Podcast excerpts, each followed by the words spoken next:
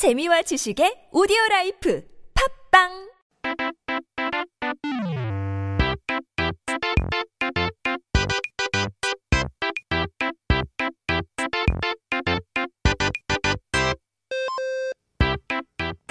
We're back with the Korean dictionary, and that means 사전을 한번 펼쳐보고 오늘의 첫 번째 단어를 봐야죠. First word of the day is 행가래. Ooh, that's a tough one.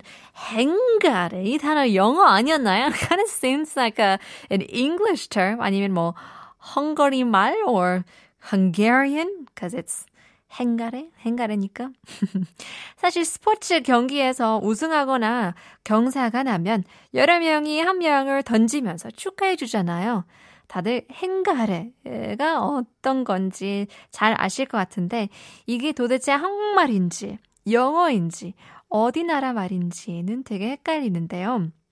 Now, when people win a sports game or have something to celebrate, people would pick a specific person to throw him or her in the air, you know, hip hip hooray!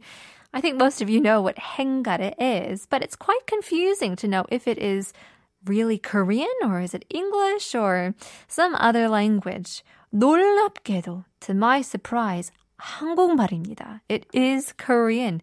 지금은 좋은 일이 있을 때, 사람을 축하해 줄 때만 쓰이지만, 국어 사전에는 그때뿐만 아니라 잘못이 있는 어, 사람을 벌을 줄 때도 하는 행동이라고 말하고 있어요.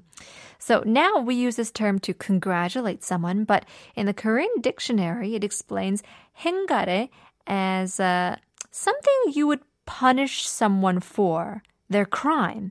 So 이 행가래라는 단어의 역사가 생각보다 꽤 깊은데요. 행가래는 농사 지을 때 쓰던 그 도구랑 관련이 있다고 합니다. So this term has quite the history, um, a deep history. It has something to do with a tool used in farming. 흙을 파헤치거나 떠서 다른 데로 던지는 도구를 가래라고 하거든요. So the tool that digs the soil and you throw it somewhere else is called 가래. 카테 하는 그 가래랑 같은 발음 맞습니다. It's the same pronunciation as phlegm, 가래. 물론 같은 뜻은 아니죠. It's not the same meaning, but 이 도구는 혼자서 쓸 수 없는 도구였어요.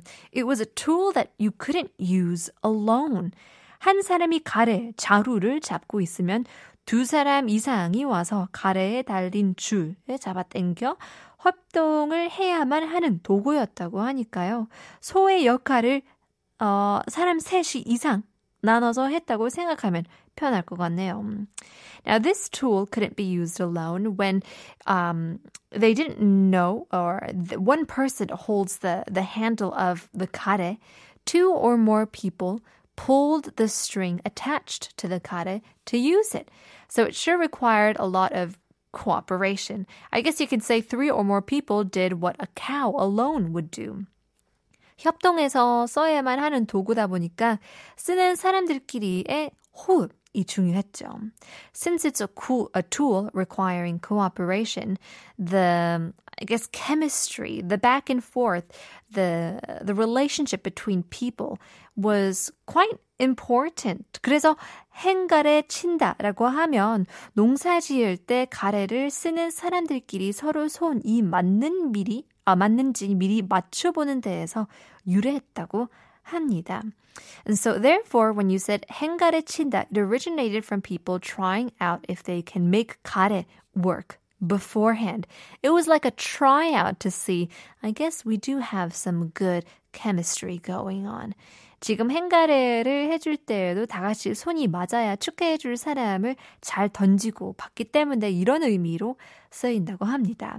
Now we use the term 행, uh, 행가래 because when we give 행가래 now, we need to do it in perfectly teamworked manner to throw the person up to catch them when they come back down so they don't drop on the ground. Their life is in our hands. Here's 17. 만세!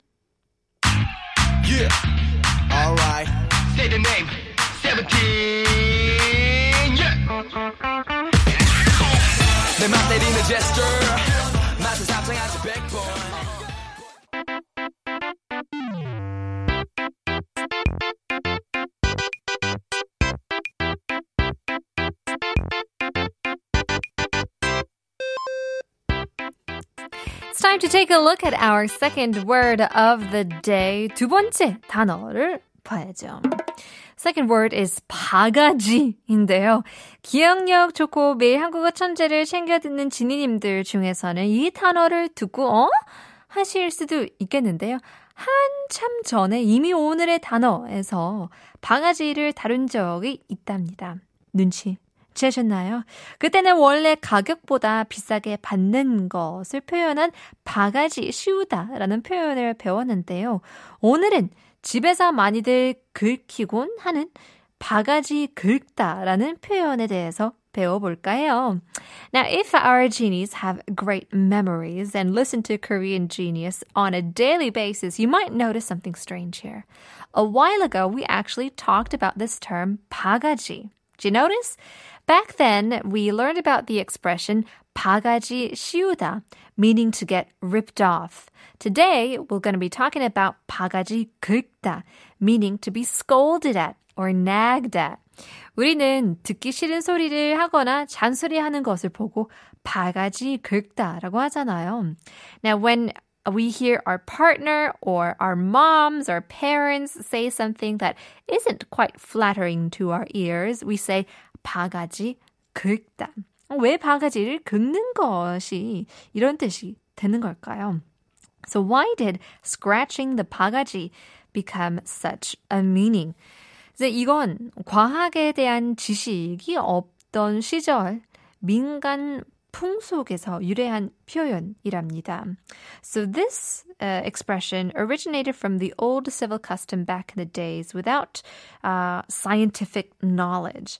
자, 한국은 콜레라로 엄청나게 고생한 나라 중 하나예요. 19세기만 해도 콜레라 때문에 죽은 사람이 만 명, 아, 10만 명이 넘을 정도였죠. So Korea is one of the countries that suffered so much from cholera. Not so long ago, only in the 19th century, more than 10,000 people died from this disease. 당시엔 이게 세균 감염 때문에라는 걸 몰랐기 때문에 귀신 때문에 걸리는 병이라고 생각을 했어요. 그러다 보니까 마을에 콜레라로 인한 사망자가 생기면 무당을 불러서 굿을 했다고 합니다. So they didn't know that cholera was a virus infection. Back then, people believed it was a disease from ghosts. So, because of this, when there was a person who died from this cholera, people in the village invited a shaman to do rituals. 무녀는 굿을 버리면서 이제 상 위에다가 바가지를 놓고 수저로 바가지를 팍팍 긁었다고 합니다. 바가지를 긁는 소리에 질려 귀신이 달아난다고 믿었기 때문이었죠. So shamans, while doing the ritual, would place a 바가지 on the table and would scratch it with a fork. They thought ghosts would get sick of that sound and run away. 실제로 바가지를 수저로 긁으면 어떤 걸까 될까요? 이제 드르륵 드르륵 하면서 듣기만 해도 정말 소름이 돋는 그런 소리죠. So what do you think the sound of scratching a 바가지 uh, with a spoon or a fork would sound like? You know, it just gives me the goosebumps just thinking about it. 그러니 귀신도 달아나라고 이제 그렇게 uh, 긁어댄 거겠죠. So that's the reason why I guess they scratch it even for the ghost's ears. It would be terrifying. 짜증 나고 듣기 싫은 소리 이다 보니 어 아내의 잔소리랑 똑같다고 해서 바가지를 긁다라는 표현이 생겨나게 되었다고 합니다. And so, I guess since it was an annoying sound, not a flattering sound to hear, they said it sounded like a wife nagging to a husband. 남편분들 아내의 잔소리는 아무리 듣기 싫어도 바가지가 아니라 천사의 노래를 부르는 거라고 생각해야 한다는 거 아시죠? Husbands out there, wives, I guess, nagging to you isn't really nagging or scratching a 바가지, but you just gotta think of it as a voice from the angels, from the gods. 네, 그렇게 하면 되겠죠. 어, 뭐, 잔소리여도, 그래도, 어, if they chase away the ghosts, 음, 바가지든 잔소리든 음, 그래도 음, 좋은 것 같은데요. In any case, here's IU and 스롱 잔소리.